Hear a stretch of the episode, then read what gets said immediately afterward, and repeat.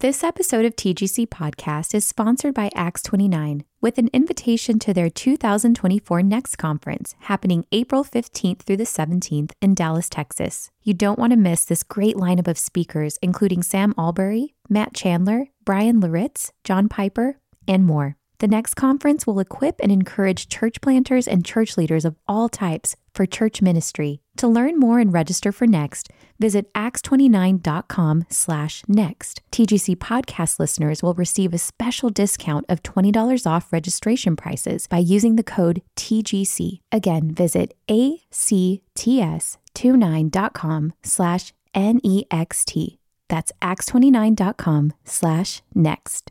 This episode of TGC Podcast is sponsored by Lifeway. With the new CSB Men's Daily Bible, men are seeing the truths of Scripture in direct, effective ways. And with devotionals and insights that speak to every man's struggles and questions, this edition is changing the way men's groups and discipleship partners study together. Pre order the new CSB Men's Daily Bible today and get the best deal offered with 50% off when you purchase at lifeway.com and use promo code MDB50. That's lifeway.com.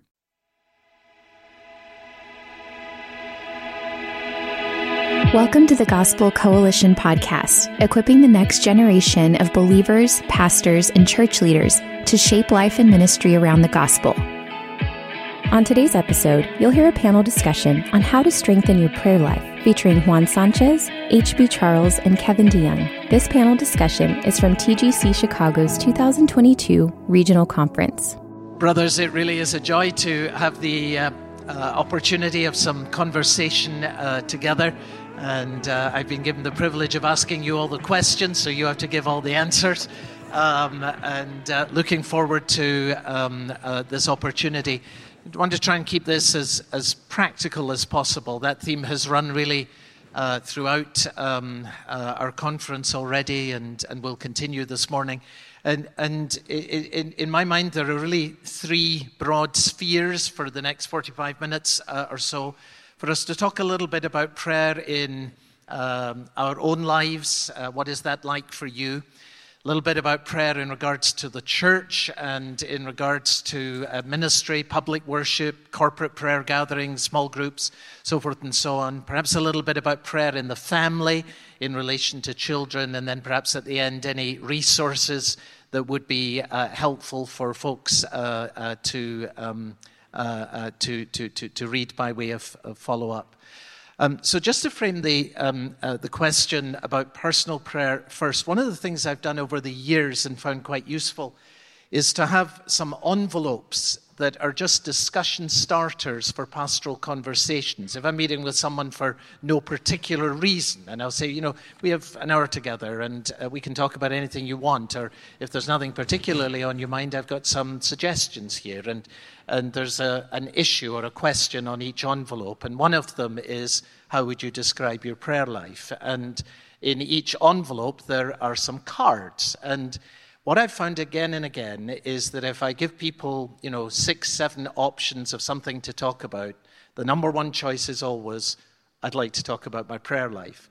And then people take out these cards and they put them on the table, and there's one word on each card, and it would be like, you know, fruitful, faith filled, hard work.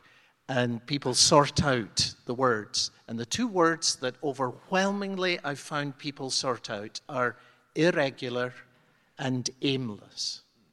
And so I've had many conversations with folks who love the Lord but feel that their prayer lives are irregular and aimless. What have you found in pastoral conversation with people um, that, that helps folks to grow in their prayer life, which is really the theme at the very heart of our, our time together over these two days? Um, Juan, why don't you start off? Sure. We're not talking about our prayer life, but how, how we have helped others. Um, there are three words that I've learned to use repeatedly, and that's time, place, and plan. Hmm. And one of the ways that I, I find most helpful, and this is for me, maybe others, you know, maybe it's not as helpful to others, but I just try to hammer home, you know, you have to have a time, a plan, and a place. Because if we don't have a plan, even, even a prayer plan, it, it does become aimless. Right. We don't right. know what to say. We don't know how to pray. It doesn't have to be an elaborate plan. It can be a simple plan, but also a time. There's a little book. I don't remember who who wrote it. It's um, it's not a Christian book. It's called Daily Rituals, hmm. and it's a book about daily rituals of artists, writers, composers, painters, and and one of the the themes that comes out of there is every creative person they still have a plan. They have a structure. They have a daily ritual and, and it's like the, the, the writer who sits at that desk with that cup of coffee at that time, your brain says, okay, this is writing time. Mm-hmm. So, you know, just establishing a time gives you regularity, it gives you a goal. Again, you, you know, you may not have be able to do that all the time, but for me, in the way that God made me, when I have a time that this is what I do at this time, a place, I sit down at a, you know, at, a place in my house uh, with my cup of coffee, uh, and then I have a plan. That helps me to be productive. And just prayer. a couple of sentences on the plan. What would a plan look like? Sure. Uh, this is something I learned as a young young Christian, and it was given to me by a friend of mine. Monday, I pray for missionaries. Tuesday, I pray for tasks that I have before me. Um, Wednesday, I pray for workers in the kingdom. So that's when I pray for our elders and our deacons and our staff. Thursday, I pray for the ministries in the church. Friday, I pray for family and friends. Saturday, I pray for sinners. Sunday, I pray for services. And, and that just kind of gives me a structure. That's not all I pray for. And then on my Evernote, I have daily prayer lists that are related to that. And, um, and then I pray a page a day through our church directory right. for, for the members, something I learned from, from Mark Dever. Uh, and so just knowing that I don't go into prayer overwhelmed. I know where we're I know where I'm going. And then as as this as the Spirit leads me to pray for other things as well, yes. Marvelous. Kevin, you want to jump in?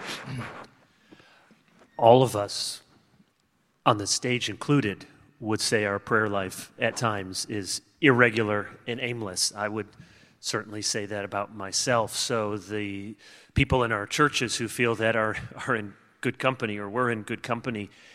Everything Juan said is, is really helpful and important. I'll just add to it to say a plan is so important because think about it if, if anything, so uh, if you're trying to pray for 10 minutes, 15 minutes, half hour, even five minutes, how many of us about anything would just hit the alarm, get a cup of coffee, roll out of bed, go, talk meaningfully about something for 15 minutes? Yeah. Go. No, you, you wouldn't do it. You would have some sort of plan. And to have a prayer card, I have something similar with certain days of the week, pray through things. And then I would allow yourself to have th- this was a book uh, I read years ago, probably lesser known by David Hansen. I don't even know where he is in ministry now, but it was called Long Wandering Prayer.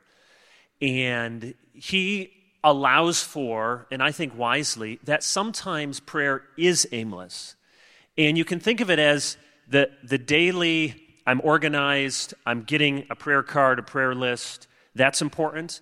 And I think it's also important and okay to have times that are sort of aimless. Here's my, here's my scriptural warrant for that.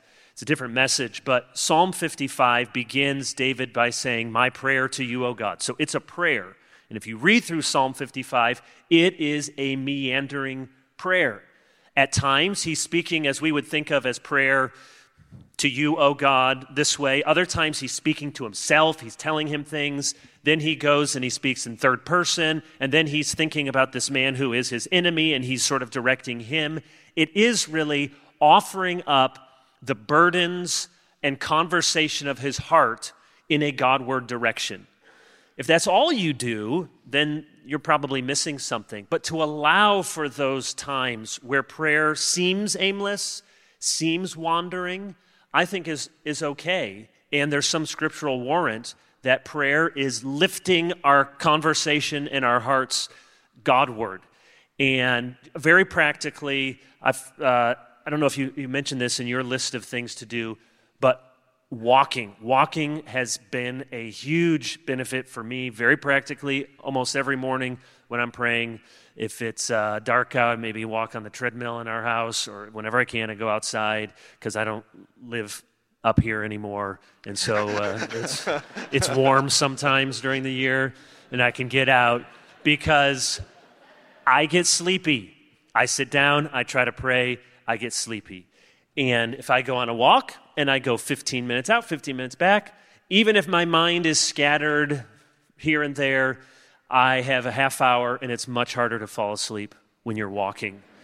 and there's all sorts of scientific studies about, you know, they've done the brain scans and what starts firing and parts of your brain that light up when you're when you're doing physical movement. So that very simple realization that it still counts as prayer even if I'm moving has been really helpful. That's really good. HB, what else would you like to add either for helping others or what has helped you? Yeah, I would amen everything that has already been said. I would add one note practically and then say something um, spiritual. Uh, I don't mean that, that's the only word I could think of, but practically, what I have found helpful time, place, plan, totally agree with. I would add to that um, just helps. Um, reading scripture along with prayer. Yes.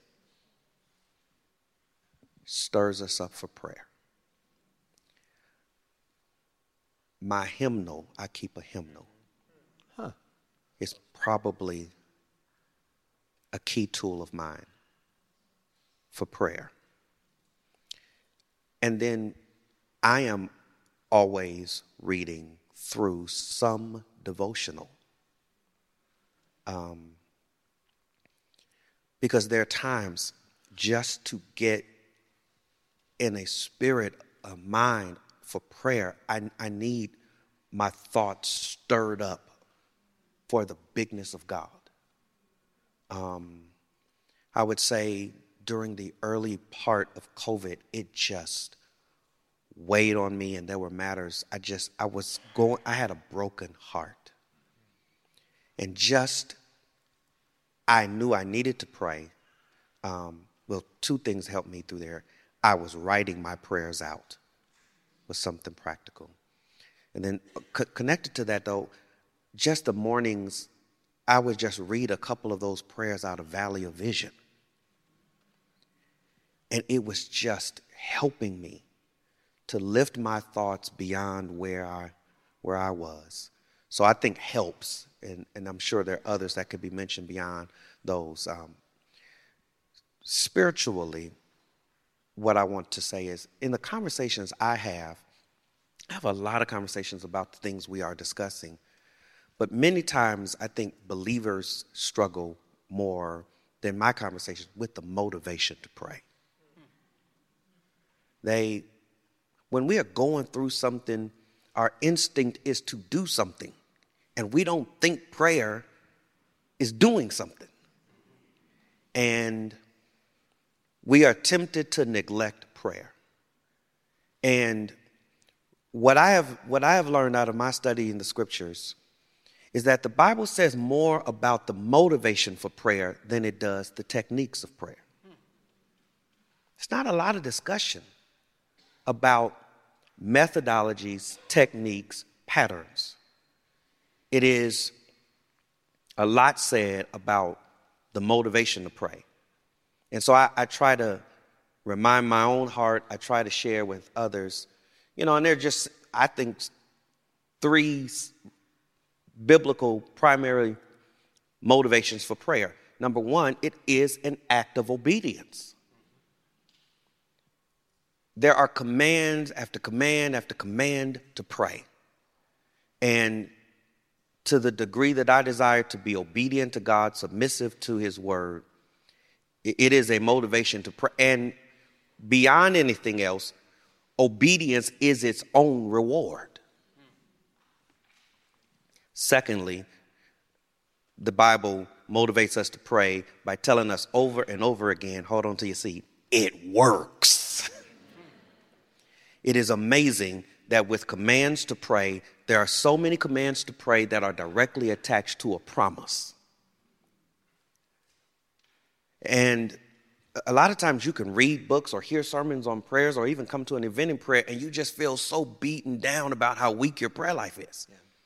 And that really isn't the tone of Scripture. The tone of Scripture is motivating us to pray, wooing us to pray, compelling us to pray with wonderful promises of what God will do if you call on Him. The third thing I would say, and I mentioned it last night, is that prayer advertises our dependence upon God.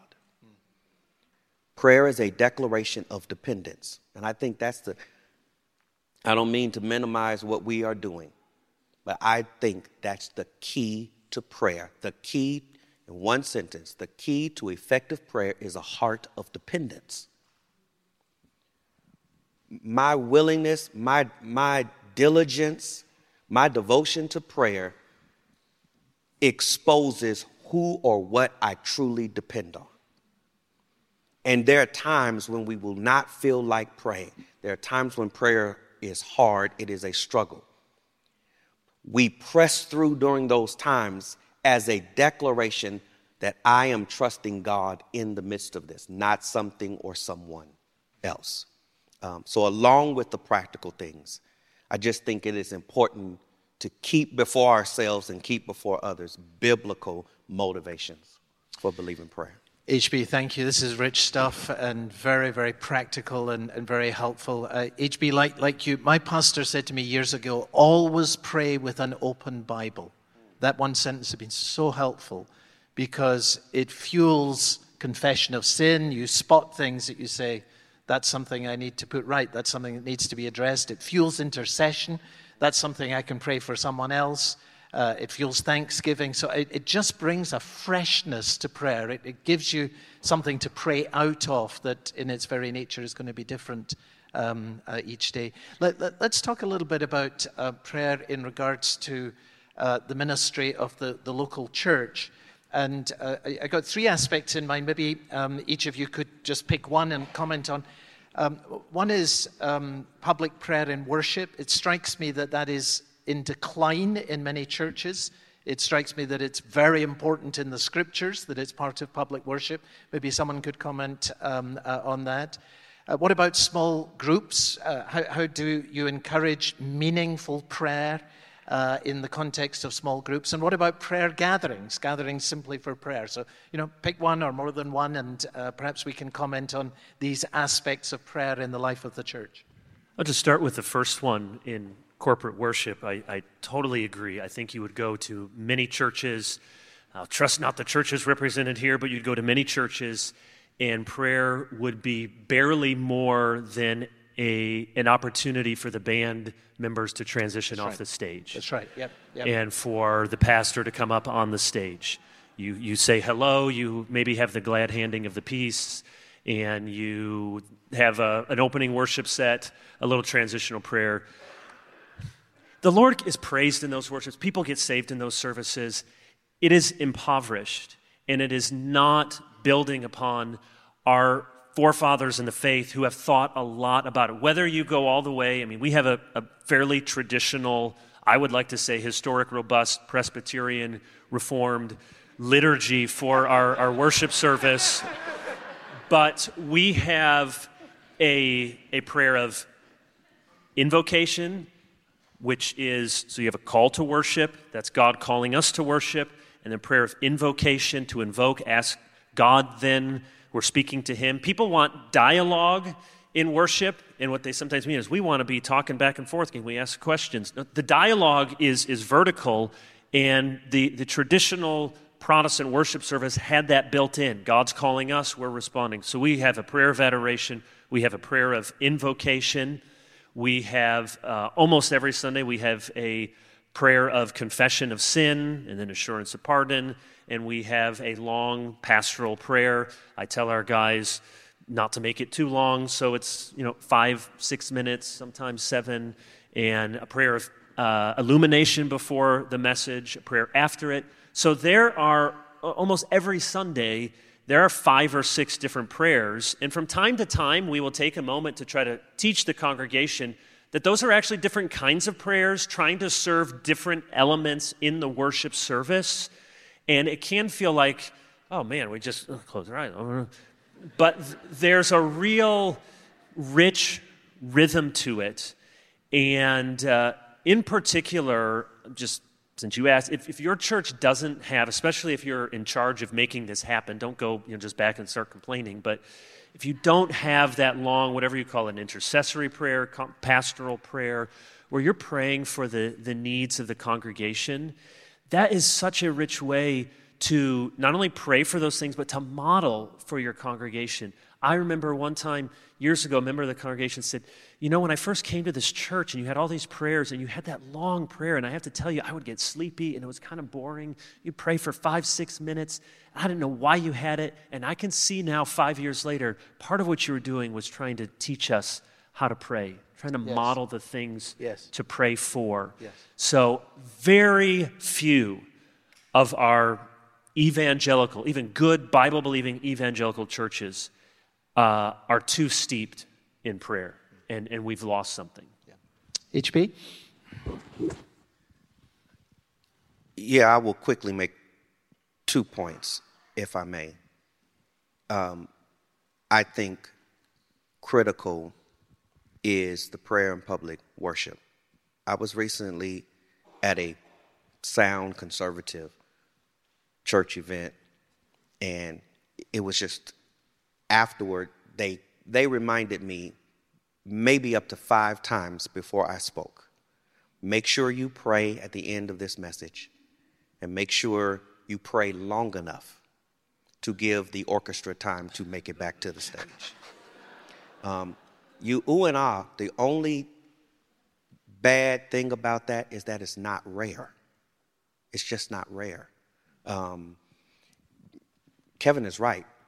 A lot of places, two things I see neglected in my own travels. I, I sit in services and I, I don't see the public reading of Scripture. 1 Timothy 4:13. And in our worship services each week, we are reading through a chapter of the Bible consecutively through books, and it freaks people out. and I just, my only response is if you can't read the Bible in church, where can you read it? and the other thing is just, just prayer. I have been saying to our congregation, it, it should not take a guest to come to a secondary meeting, a prayer meeting, a small group, or something else to know that this is a house of prayer. Yeah, that's good. It ought to be evident in our Sunday morning assemblies of corporate worship. I would say central to that is the pastoral prayer. And if I may say this, it's how I cheat. Because there's a lot of things that go on in our nation, in our culture, in our city that my members get really upset about that I don't have a statement on. Yeah. What, what mitigates that though is I pray about everything. Hmm and I am going to cover those matters in prayer. And I think praying about it is better than talking about it. Hmm. And I am modeling, I am trying to model for the church in that pastoral prayer how to think and how to prayerfully respond to those things. I think so. I think I think a great revival uh, would begin if we just took I believe in prayer meeting. That was the other thing I would say. I'll just skip that part. But I would just say if churches just took prayer more seriously in the corporate worship services, that could really be a spark of revival. And I think that starts with those of us who are pastors mm. taking the pastoral prayer more seriously. Um, Pat Quinn, mm-hmm.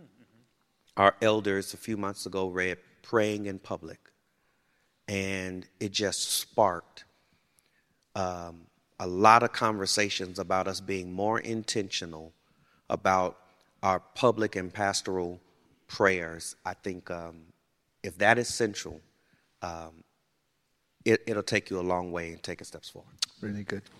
Yeah, I, I would echo the importance of corporate prayer in the worship gathering. And if you don't know where to begin, I would begin with the pastoral prayer. Uh, just uh, think through the different categories that you can be praying and modeling for the congregation. But uh, we also have a Sunday evening prayer gathering on the second and fourth Sunday nights. And that's just a time where we're praying for things in the church. It's kind of a family time. We will, we will interview uh, young couples that are getting married. We'll interview young parents who just had a baby. Uh, we'll pray for very specific things in the life of the church. We'll pray the word. So from the sermon, we'll take some application prayers and, and pray those for us, for the congregation, and then for, uh, for missionaries, gospel partners, those kinds of things. And that's just a regular time. It, it becomes a very sweet time for us in, in that uh, it's like the family coming together. We'll, we'll do different things. Sometimes, uh, like this last time, I gave everyone just a few minutes to break up into pairs, uh, to pray for one another, to share requests to one another, and then pray. Uh, but often, uh, we have ordered the prayer requests, uh, thinking through them, and then I'm assigning people you know, would you pray for this? Would you pray for this? And then we just spend time praying. That's good. Um, 1 Timothy chapter 2, I think very obviously would be a primary passage of scripture that really um, mandates um, uh, um, prayer as part of, uh, of public um, uh, worship and um, uh, really, really helpful to speak about it. It strikes me that we need to work at the preparation of this. It's very striking to me that, you know, in order to speak from God to people, uh, we put in 20 hours preparation to a sermon, perhaps. Um, well, what preparation goes in to the opposite, which is speaking on behalf of people to God? Uh, there needs to be some preparation for that. I, I, have to say, one of the things that I am most thankful uh, for um, here in the orchard uh, is, is the place of intercessory prayer in public worship. It's part of the training we do. Um, uh, all of our pastors um, work really well in terms of preparation um, uh, to pray uh, in that regard.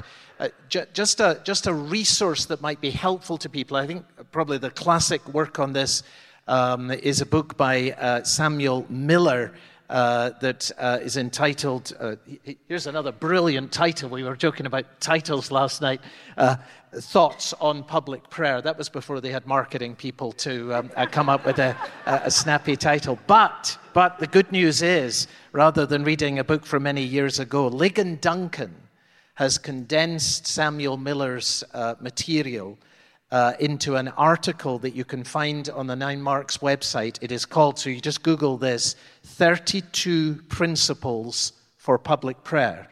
And there are 18 do's and 14 don'ts, and they're really perceptive and helpful. And Lake has updated this. And so, just as a resource, because um, in cultivating this in the life of the church, you want to be trying to help and encourage those who will be leading in prayer, and some do's and don'ts um, will be stimulating. So, again, that is 32 principles for public prayer. Ligon Duncan has condensed down that material from Samuel Miller, and you'll find it on the Nine Marks um, uh, website. Um, uh, uh, anything more on, on, on, prayer meetings, gatherings for prayer? Uh, Juan, you got us going a little bit on that. Your brothers want to add anything to that? How, how do you do that, and how does it how does it work? What's the dynamic of these meetings? Again, preparation is key to lead a good prayer meeting. And we've all been to prayer meetings that are called the prayer meeting, and it's not a prayer meeting. It's the, the pastor is supposed to give a 20 minute message, and then you take prayer requests, and everyone give, and that takes 20 minutes, and then someone prays for five minutes. And that's not bad to do that, and the Lord hears those. But to plan to pray, Again, if you just start with your people and say, let's go pray for an hour, that's really daunting for, for most of us. But it's amazing how some planning can make an hour or start as a half hour go really quickly. So when I came to the church I serve now five years ago, they have a weekly staff prayer meeting, and it, it was more like the pastor gives a 25 minute meditation devotional, and then you break up into tables. So I just changed it and said, we're going to model leading a time of 30 or 35 minutes in prayer. And now we have a separate evening service, so we will take some of our evening services throughout the year to just pray for an hour. And what I mean by preparation is have an hour planned out to lead your people that includes now we're going to sing this hymn. And, it, and it's a hymn that's directing us in prayer. And then I have two people lined up. I have two of the other elders, and they're going to come, and I've asked them to pray two minutes each for a specific topic. And then we're going to go into large group where people just shout out a sentence prayer.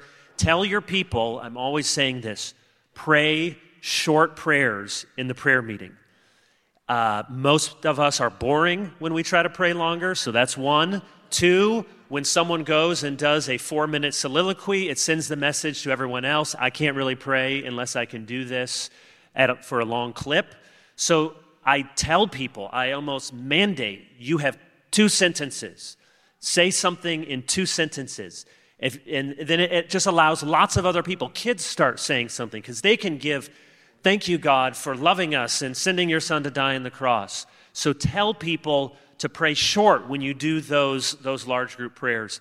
And then we'll have a time in small group prayer, and you give them, you're just constantly giving them prompts. So, and you're leading people from up front. And I saw this model very well from Ben Patterson, who was my chaplain when I went to college. And he's, I also commend his books. You can just look him up wherever you buy books. Ben Patterson, he has a lot of really good books on prayer. And I saw him lead this well, very directive so, sort of having a sense for the room, it's getting quiet, and then he would, okay, now in your small groups, let's pray for our pastors, and that goes for two minutes. And, it, and now let's pray for the next three minutes and pray for our missionaries. And it's amazing when you just get someone up front leading, actually, in that time of prayer, and people know I have three minutes. I better not do a soliloquy. I better say a few sentences. This guy's going to interrupt and direct us. So, planning and real leadership and to jump in right away to pray and not to just say it's a prayer meeting and then we'll get to that the last five minutes. Anything to add, HB? Yes. Um, I would say pre pandemic, our schedule was so busy at the church that we were at a period where we kept moving the times of prayer, which is okay. Um, once we entered the pandemic and it cleaned out some of the things that were on our church schedule, we set, and it has remained now for three years, a Saturday morning time from 8 to 9. And when I mention publicly the reminder of that prayer meeting, I am prone to say that I do not know, I'm talking to my congregation, I do not know anything more important that we do as a church than this hour of prayer. Um, me being here causes me to miss that hour. I'd, I'd, almost rather miss Sunday than that hour of prayer. Um, I would, I think it's critical to have a concentrated, regular time of prayer. And I think, as the brothers mentioned, it needs to be planned well. And for me, that means topics and texts. Hmm. So there are topics, for lack of a better term, that we, we're going to pray for this missionary we're going to pray for this ministry opportunity that's before us.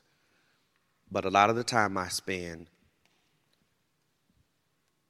leading us to pray through text, where I'm just going to read a verse or two, and it may be a command to do something.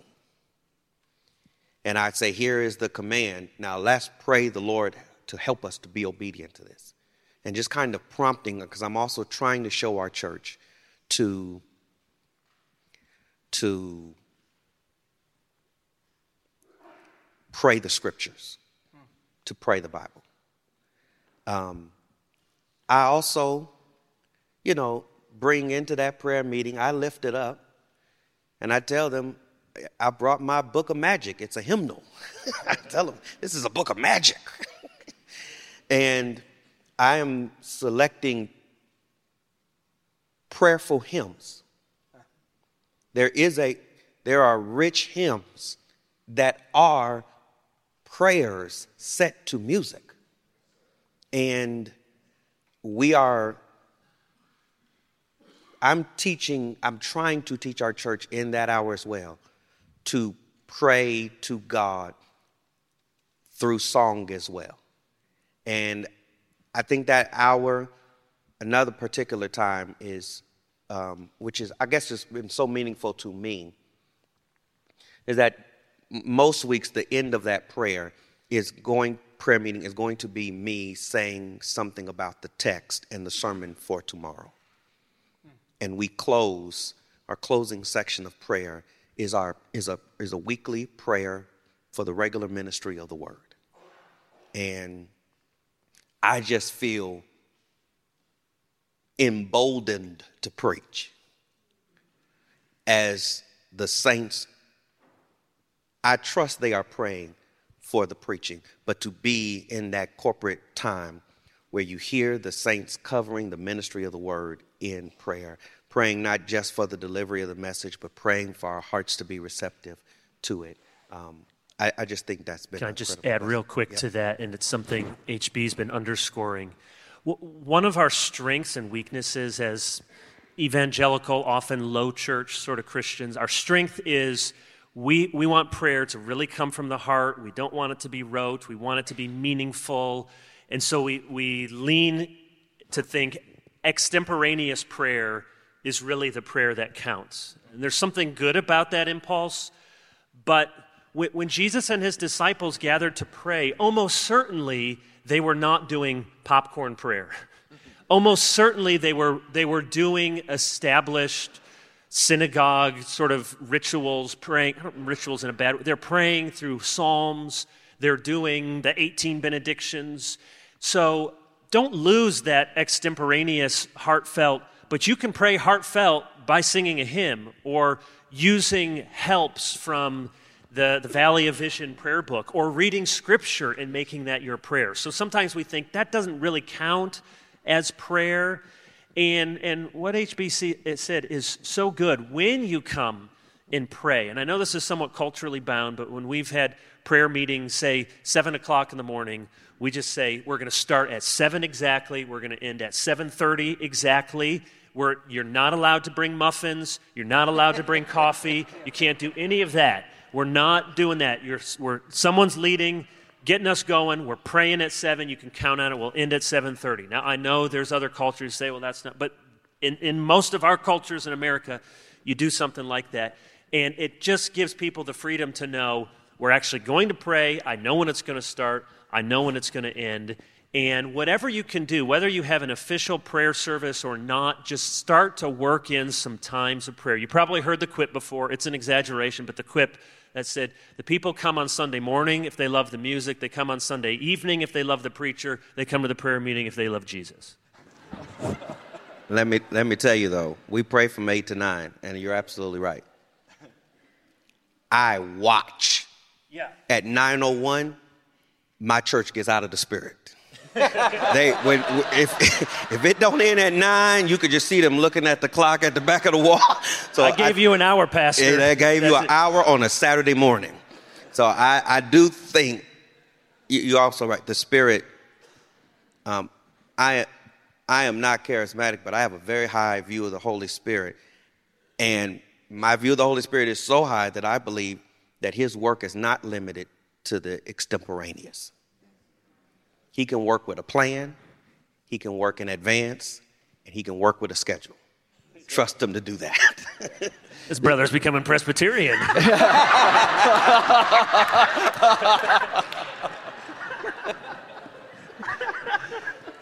Kevin, I, I, was just going to say that uh, at the Orchard, we, we are indebted to the Presbyterians uh, on this one. And continuing on the theme of, of plan, it must be 30 years ago now that Karen and I uh, went to a communion season in Stornoway in the north of Scotland. Marvelous, marvelous occasion. And when communion is served on a Sunday, it's just twice a year. And as you would know very well, uh, the prayer meeting on the Saturday night by way of preparation is a really important event. You actually get a token uh, uh, on they still leaving. do that. Yes. Stornoway. Well, when we were there 30 years ago, this is what happened. You, you were given a token uh, that gave you admission to one of the seats that would be served on, on uh, for communion the following morning. So we're there, 800 people in Stornoway on a Saturday night uh, prayer meeting, one of the most remarkable prayer meetings I've been in. But um, we'd arrived as guests. We're staying in this bed and breakfast, and um, the, the person who was leading uh, gets up and, and, just starts. Everyone sits, of course, to sing and stands to pray. And uh, he said, I call upon the Reverend Colin Smith from London to lead us. And everyone stands. And I said to the, land, uh, the, the, bed and breakfast lady we were staying with, What do I do? I go to the front? What, what, do I do? No, no, no, you just pray from where you are. So um, I prayed. And then everyone sat down. And then we sang a psalm. And then I call upon, you know, and then someone else who was a guest was called upon, and then other elders, and so it went on. By the time we got to the end, I thought they'll think the guy from London had the shortest, weakest, thinnest of prayers that they've ever heard in Stornoway. But that gave me the idea that to call upon particular people to lead in prayer and for them to have some notice of it is immensely helpful. And at a number of our campuses in the orchard, that's what we're doing now um, that will invite people to come and lead in prayer for a particular theme or area. And then one after maybe 12 people will come prepared to lead. And um, then it's regularly communicated. If others would like to do that, please let us know. And, and, and so that group expands and so forth. But um, we found that that immense, is immensely helpful in sustaining corporate prayer it gets rid of all of the long silences and waiting for the next person. And I loved what you said about that. It just the leadership and some direction and some energy being brought to this so that the thing doesn't lull and lag. Um, uh, planning and preparation has been an interesting theme here. Let's let's uh, we um, uh, we got limited time uh, here. We've maybe got another uh, six minutes. May I and, yeah, throw please. one thing in? But I would also say, particularly for, for those leading prayer meetings, and I think it's been done well here over the course of this weekend. Do not be afraid of moments of silence. Mm-hmm. Good. Yeah. yeah. There is the temptation to program everything. Yeah, that's fair. So that there are all these smooth transitions and that there is no break. But I do think there is a place and there is power in those moments of silence for the saints to prayerfully meditate on what uh, they are hearing and, and receiving. Um, prayer in the family. Some brief comments on that. Any uh, wisdom, insights from your own experience or from what you've seen others do that has been effective? And then we'll come back uh, just very briefly to uh, resources to recommend. But just first, briefly on the family, any who wants to jump in on that? Um, what have you found useful? Uh, Kevin, have you got a few children? Um, I have a, I have a few. Uh, yes, I have nine children. So does my wife. It's good. I sometimes will say, uh, introduce myself, say, we have, we're proud parents of five wonderful children. We have four others also, but my kids don't like when I do that. Yeah, I, for, I get asked this question or something like it. I get asked a lot of, what do you do for family worship? What do you do? And I'm, I'm the person you do and don't want to ask that question. My, my uh, successor at University Reformed Church, Jason Helopoulos, is amazing. He's written books on family worship, and he's really disciplined. And so do as he does and listen to him. I'll tell you, our house is crazy. It really is all the time. We have, or I guess our oldest just went to college, so we have, we have two to 19, and just about every two years. So the, the number of times we're all sitting down is very rare. The number of times we're all quietly sitting down, it doesn't exist. so we, we do what we can. Uh, I always pray at night when I put the kids to bed. Uh, we pray before meals. When we are sitting there, we, in, we, and we don't, aren't rushing out the door somewhere. We do something very simple for family worship. Just doing something is better than doing nothing. Uh, to plan a great thing and great intentions, but to do a hymn, a Bible passage, share, you know, highs and lows is what my kids love to do. It's it and, and then just modeling so that your kids see you at different times in dad's chair or wherever, in mom's spot with a Bible open in prayer pays huge dividends. So uh, there, there are so much better models than, than I am, I, I admit, for the very disciplined, conscientious family worship night after night. We do what we can uh, very haphazardly, I admit, but a spirit and season of prayerfulness is important. And here's more than anything um, I won't get too personal. My, my dad is very sick. He's, I don't know how, if he's going to make it, um, how long. He's 73. But I'll say this um, the great gift that he's given, and I hope I give to my family as well. Uh, yes, he led us in prayer and did all sorts of other things. I never doubted he loved my mom, he loved his kids, he loved the church, he loved Jesus. You can the rest figure out the plan, the schedule, the habits, the books, do all of that stuff. And you do all that stuff and you don't do those things, your kids are they're gone. Uh, so it's it's a lifetime of faithfulness, not discounting those times of prayer at bed, but to give to your family that, that, that, is, that, is t- that is caught, not taught. They never doubted just what seems normal. Mom and dad love each other. Mom and dad take us to church. All of those things. Most of you are already doing it. And if you're doing that, you are living a life of otherworldliness that pleases God. So keep doing it.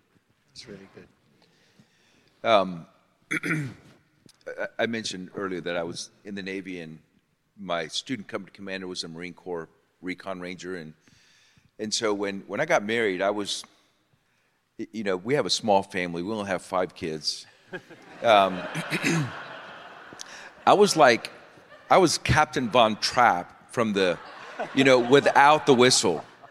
And so I just wanted my kids to be ordered. I wanted everything to be scheduled. And, and Janine, my wife, said, um, Juan, do you, do you want a home that looks like Better Homes and Gardens, or do you want relationship with your kids? And I said, Can we have both?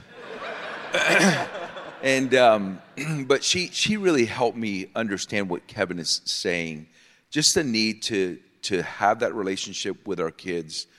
And um, I, I do think there's there's an importance in planning, but there's just an you know there, there's a myth of quality time. Quality time actually emerges from just time uh, just being together, just doing things together, and just just that time that we have with our children. That Deuteronomy six kind of living, you know, waking up in the morning together, you know, going to bed. But we we did try to have a little bit of, of structure. And interestingly enough, what we realized, even with five kids, we had two sets of kids. We had the olders and the littles, and um, we realized we were less intentional with the littles, and we just had to kind of re-engage. So just because of our schedule, we could sit and have breakfast together and we just enjoyed our time together and we just read a chapter of scripture asked questions and then just asked how we can be praying for each one uh, each other for, for the day. At nighttime we would just read aloud. That became one an important piece in our family the chronicles of narnia you know the hobbit just those kinds of things just reading aloud. When they were little i would I would put them to bed. So I would do the reading and catechism, and then I would pray with each one of them, something I learned from, from a friend of mine. And it was during that time that I had one on one time with each of them. Um, and uh, that, that just became a really, really sweet time for us. So, so you know, there's something helpful to me about a schedule and order, but just living life together. We would love riding in the car together. We did some camping early on. Um, but just being together, that, that those family connections that emerge just from time together. That's great. Two minute round, brother, so 30 seconds each. Oh, did you want to add something on this? I, I would. Um, there are just three categories that I've, we have tried. Of course, scheduled prayer, but our schedule at times gets chaotic and it all gets thrown out the window. The other two, though, there are strategic times of prayer yes, as a family. That's good. And that has been a blessing. And I have had to be the one in the, in the development of our family years to take the lead of that. So I would have to be vulnerable if I was struggling with something, if something difficult was happening in the ministry, to tell the family about an issue and tell them during these days I need, or a project I needed to finish. But it, it was teaching us to pray not just scheduled times, but strategically. What has been most helpful to us is just spontaneous prayer. Our family eats and talks. That's what we do as a family. and I have I have had to be sensitive to make sure that spontaneously we are inserting in those times as the conversations are happening meaningful moments of prayer where conversations about what's going on turns into moments of prayer. That just requires an openness and a sensitivity to take advantage of those. That's those good. Times. That's good. Yeah, this is, let me just let me just add one of the things that is helpful is to when there are great needs in the family to invite your children to pray for those things. And when the Lord answers those yes. prayers, celebrate those with their children yeah, right. so that they see the Lord is answering our prayers. Yeah, that's good. Brothers, it's been such rich conversation. Let's just have 30 seconds each on any recommended resource, and then Jonathan Carswell is going to tell us about some books, and then uh, we want folks to have a good break. Uh, I'll mention just two, and then 30 seconds uh, each. Uh, Don Carson's uh, used to be called um, A Call to Spiritual Reformation. Is it now called Praying with Paul? I think it's been uh, Paul's Prayers. Yeah absolutely marvelous. Goes through Paul's prayers in the New Testament. The other thing that I found really helpful is Spurgeon has a sermon called Order and Argument in Prayer. If you just Google that title, you'll get it. Uh, order and Argument in Prayer. He goes through several prayers in Scripture and shows how a case is presented to God in prayer. I found that very helpful. Uh, Kevin, let's come back this way.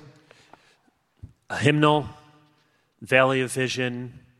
I mentioned just uh, some lesser known books, probably, but Ben Patterson has good books on prayer. This book by David Hansen, Long Wandering Prayer, was influential for me when I read it years ago. And then, I don't know if anyone's mentioned in the conference, uh, Johnny Gibson put together this book, Be Thou My Vision, which is excellent. And I commend all of you. It's, it's sort of taking the best of kind of a, it's sort of Anglican Book of Common Prayer tradition and then putting it in so it has 31 days so you can do it through a month and it gives a, a reading, a confessional reading. You can use M'Cheyne's. Re- it's it's a wonderful way. If you say, "What do I do? What is someone in my church? How do I just have a quiet time?" There it is. It's really rich. So it's called "Be Thou My Vision." Yep, I would mention the Carson book on prayer. There's a book I read years ago that I reread recently. Dick Eastman's little book, "The Hour That Changes the World," um, was a blessing to me, and I was refreshed in reading it again. And on top of that, I would just affirm the Valley of Vision and, and, a, and a good hymnal. Yeah, uh, HB has book on prayer. Um, also, um, you know, the books that have already been mentioned. Uh, I found A Praying Life by Paul Miller just a very helpful book for people that just don't even know where to begin. He just, you know, just demythologizes what we think prayer is in very helpful ways. Um, uh, I, am losing it now, but uh, I, I can't remember. Oh, uh, Don Whitney has some books that are helpful. Uh, Praying the Bible. So I do think scripture and prayer go hand in hand. Yeah. But praying the Bible, he helps you know how to how to use scripture and, and pray the Psalms. And so, you know, the, the Bible should be our number one prayer book. Uh, HB's mentioned hymnals and um, uh, and then other books like the Valley of Vision, prayers that have been written that are helpful for us, including in Scripture learning how to pray from prayers in Scripture, whether it's Paul's or Nehemiah's, or, you know, in chapter two, Nehemiah has what we call the arrow prayer. It's like, oh, I'm, I'm before the king. Let me just shoot this arrow real fast. You know, so they're just learning from, from people who have prayed all, you know, in all different contexts. Excellent. Thanks for listening to today's episode of the Gospel Coalition podcast. Check out more gospel centered resources at thegospelcoalition.org.